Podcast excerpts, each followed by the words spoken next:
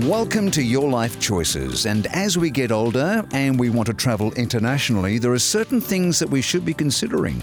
Now, just recently, Noel Whittaker, financial guru and great friend of Your Life Choices, dedicated quite a bit of time and space in his regular newsletter to a recent trip he took to the UK via the US.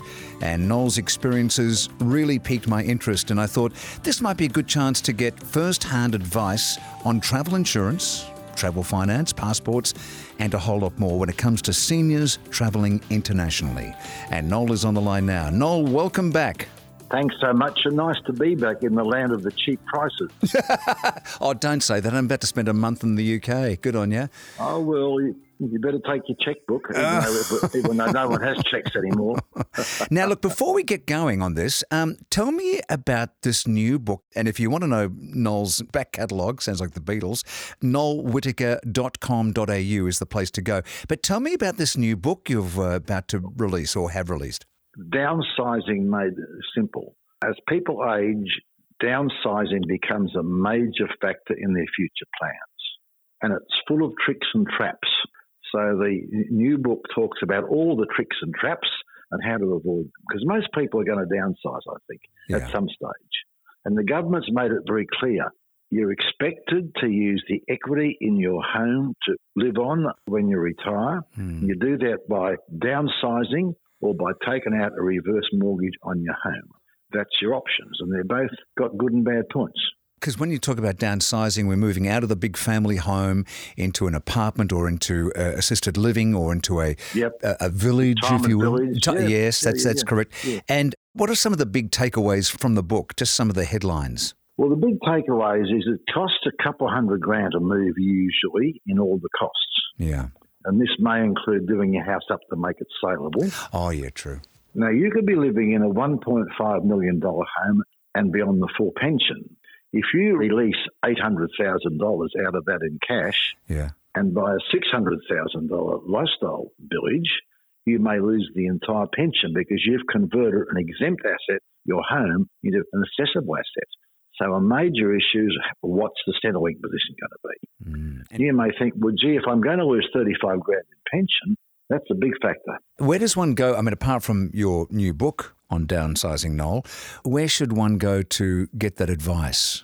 Well, they're now aged care specialists, and there are two areas here. There's the downsizing advice, and one of the big ones is the contract of sale, which is massive, mm. right? Mm. But the other one is the aged care advice, because aged care is the most complex thing I know, especially with the interaction between Centrelink, tax, and everything else.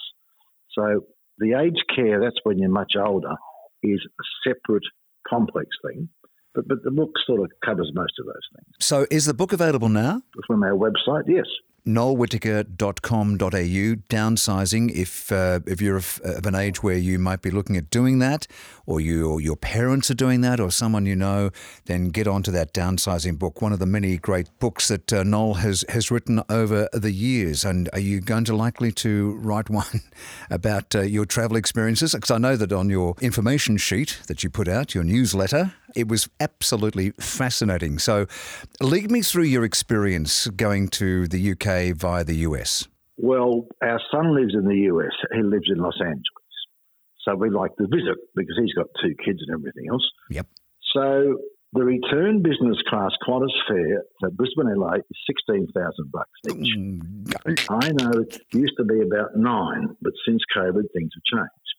The travel agent said instead of going Brisbane LA and return, Brisbane LA business class, LA London business class, and home first class with Emirates, it's still $16,000. Wow. Became a no brainer. Wow. Yes, so it, it didn't cost us anything to fly business class American Airlines from LA to London and then home first class Emirates. Good heavens above. What about us uh, mortal souls who can't afford to go business class or, or first class like the Whittakers? Well, I've got mates who are retired and they aren't as busy as me. They'll have to spend all their working life looking for deals, you know? and they tell me there's a stack of deals available if you're prepared to do a round the world trip. Ah, so the further you go, the cheaper it gets. Well, the more stops, yes. Ah, yes. Okay. Yes. Okay. I mean, I guess if, if the return business class LA is five, you could probably get a business class around the world for five. For folks who haven't been away for a long time, Noel, what what is your recommendation when it comes to travel cards, using uh, credit cards, uh, and I guess let, us let, just pick the UK as as a one off because that's where you've just recently been. Yeah. Okay. Well, to me, commissions can be huge.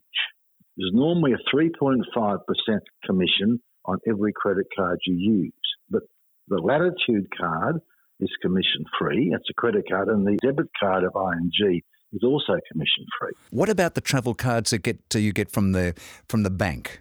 Mate, they're the worst. Oh, really? They are the most expensive out. You don't touch them with a 50 foot pole. That's when you pre- preload, you know, £5,000 sterling or something. There's also another card called the Wise Card, W I S E, which I've heard great things about. I'm about to apply for one, uh, which doesn't cost anything and it's got all the benefits and no fees at all. And a friend of mine told me he was in Sardinia and managed to withdraw a couple hundred euro from an ATM in the backblocks of Sardinia. Wow! So I'd certainly check out Wise, capital W I S C. So uh, are they are they safe, Noel? Yes, but I've had friends check them out carefully. Apparently, it started when one mate lived in London with an Australian mortgage, and one guy lived in Australia with an English mortgage and they decided if they paid each other's mortgage payments, they could save a hell, hell, hell lot of money on currency fees. Wow. And that was the foundation of Wise. Interesting, isn't it? Interesting. So when it comes to financing your, your trip as far as taking a card's concerned, using your regular Aussie credit card, you're going to get beaten to a pulp with fees. Yes, yes. So the Latitude card has no annual fees, no fees. Where do they make their money? Well, I think their default rate's 30% if you don't pay on time. And also, they don't have any points or anything. But, but in my experience, points are useless anyway. Well, I mean, I was giving a speech in Townsville, and I thought my wife and I would give a speech in Townsville, grab a neighbour's car and go up the port to Douglas and come home by Cairns. Yeah. 300,000 Qantas points got me 200 bucks off the Avis card. Oh, Just no. 300,000? 1,000 points. Yes. I can remember when I think, of, oh, yeah, you could get, almost get to Los Angeles or to London one way or round trip economy. It's also a timing. I was in London at Handel's house and I just started chatting to a woman who was one of the people in there, like she was a tourist. She was the VC of a university in Perth and she'd flown direct from Perth to London on the non-stop flight. And she said that was 15 grand because there's no first. That was 15 grand return business class. But she said if you book in November, it's about six. Uh, so there's all these quirks. I think most people need a good travel agent. Do you have a good travel agent? I'm not asking for names. I've got a beauty, yes. Now, I'm in, in my mid 70s. I'm concerned yep. I'm going to get whipped severely when it comes to travel insurance. What is your advice? Well, you're okay because you're like my wife, you're under 80. I have a Virgin Platinum card, which I don't use for travel, but it's got travel with travel insurance. So as long as you pay your airfares on like an Amex card or a Virgin card, which has automatic insurance, that's all you need. Oh, really? Wow. Yes. But once you get to 80, mate, there was nothing on the cards. You've got to go and buy oh, well, I'm thinking that I'm going to do a lot of travel internationally before I'm 80. Then I'm going to get a, a camper van and go around Australia. Well, as one gets older, one's inclination to travel diminishes. It's very yeah. nice at home, believe me. Yeah, that's yeah. very, very true.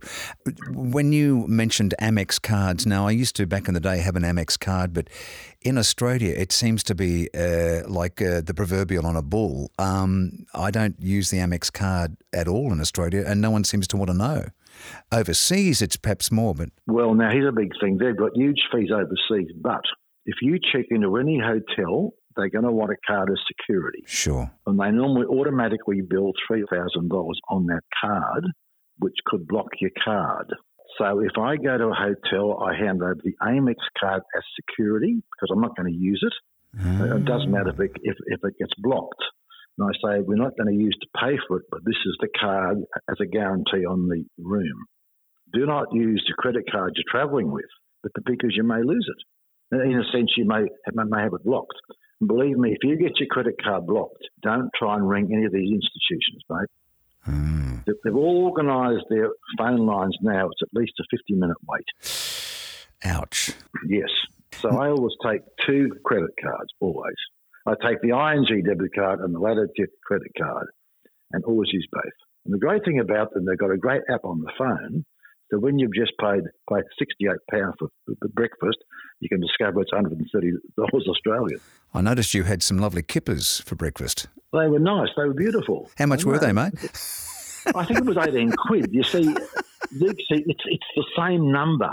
So a cup of coffee is going to be five, and a bottle of wine at a restaurant is going to be sixty. But then you know increase it by about double or more. Yeah.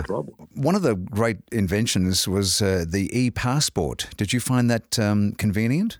Mate, they're a game changer. Our plane landed in Los Angeles. We were through passports, had our luggage within 15 minutes of touchdown. Wow, it's not the Los Angeles I remember. And it was pretty good at Heathrow and, and very fast coming home. Interesting, when the, all our flights were on time, but when our LA to London flight touched down at Heathrow, we had to wait for an hour on the tarmac because the guy who drove the aero bridge had gone to lunch and taken the key. Oh. when there was no, I can't believe this. Oh, no. There's, there's, there's, no backup key for the aero bridge for Christ. God, sounds like a Monty Python sketch. That it is, does, doesn't it? That is bizarre. Oh, dearie me. I feel sorry for the people sitting in 99G. Um, folks, just remember that wonderful new book, uh, Downsizing, and other books by Noel. NoelWhittaker.com.au is the place to go. Great fun to talk about something as opposed to hardcore finance, Noel. Um, and again, thank you for being such a good friend to uh, to us here at uh, Your Life Choices. Always a pleasure, Dixie. Always a pleasure with you our good friend Noel Whittaker. NoelWhittaker.com.au is the place to go if you'd like to check out some of Noel's wonderful books, including that new book on downsizing. Very sensible, very sage advice for the times we live in. And until next time, this is John Deeks saying thank you for joining us on Your Life Choices.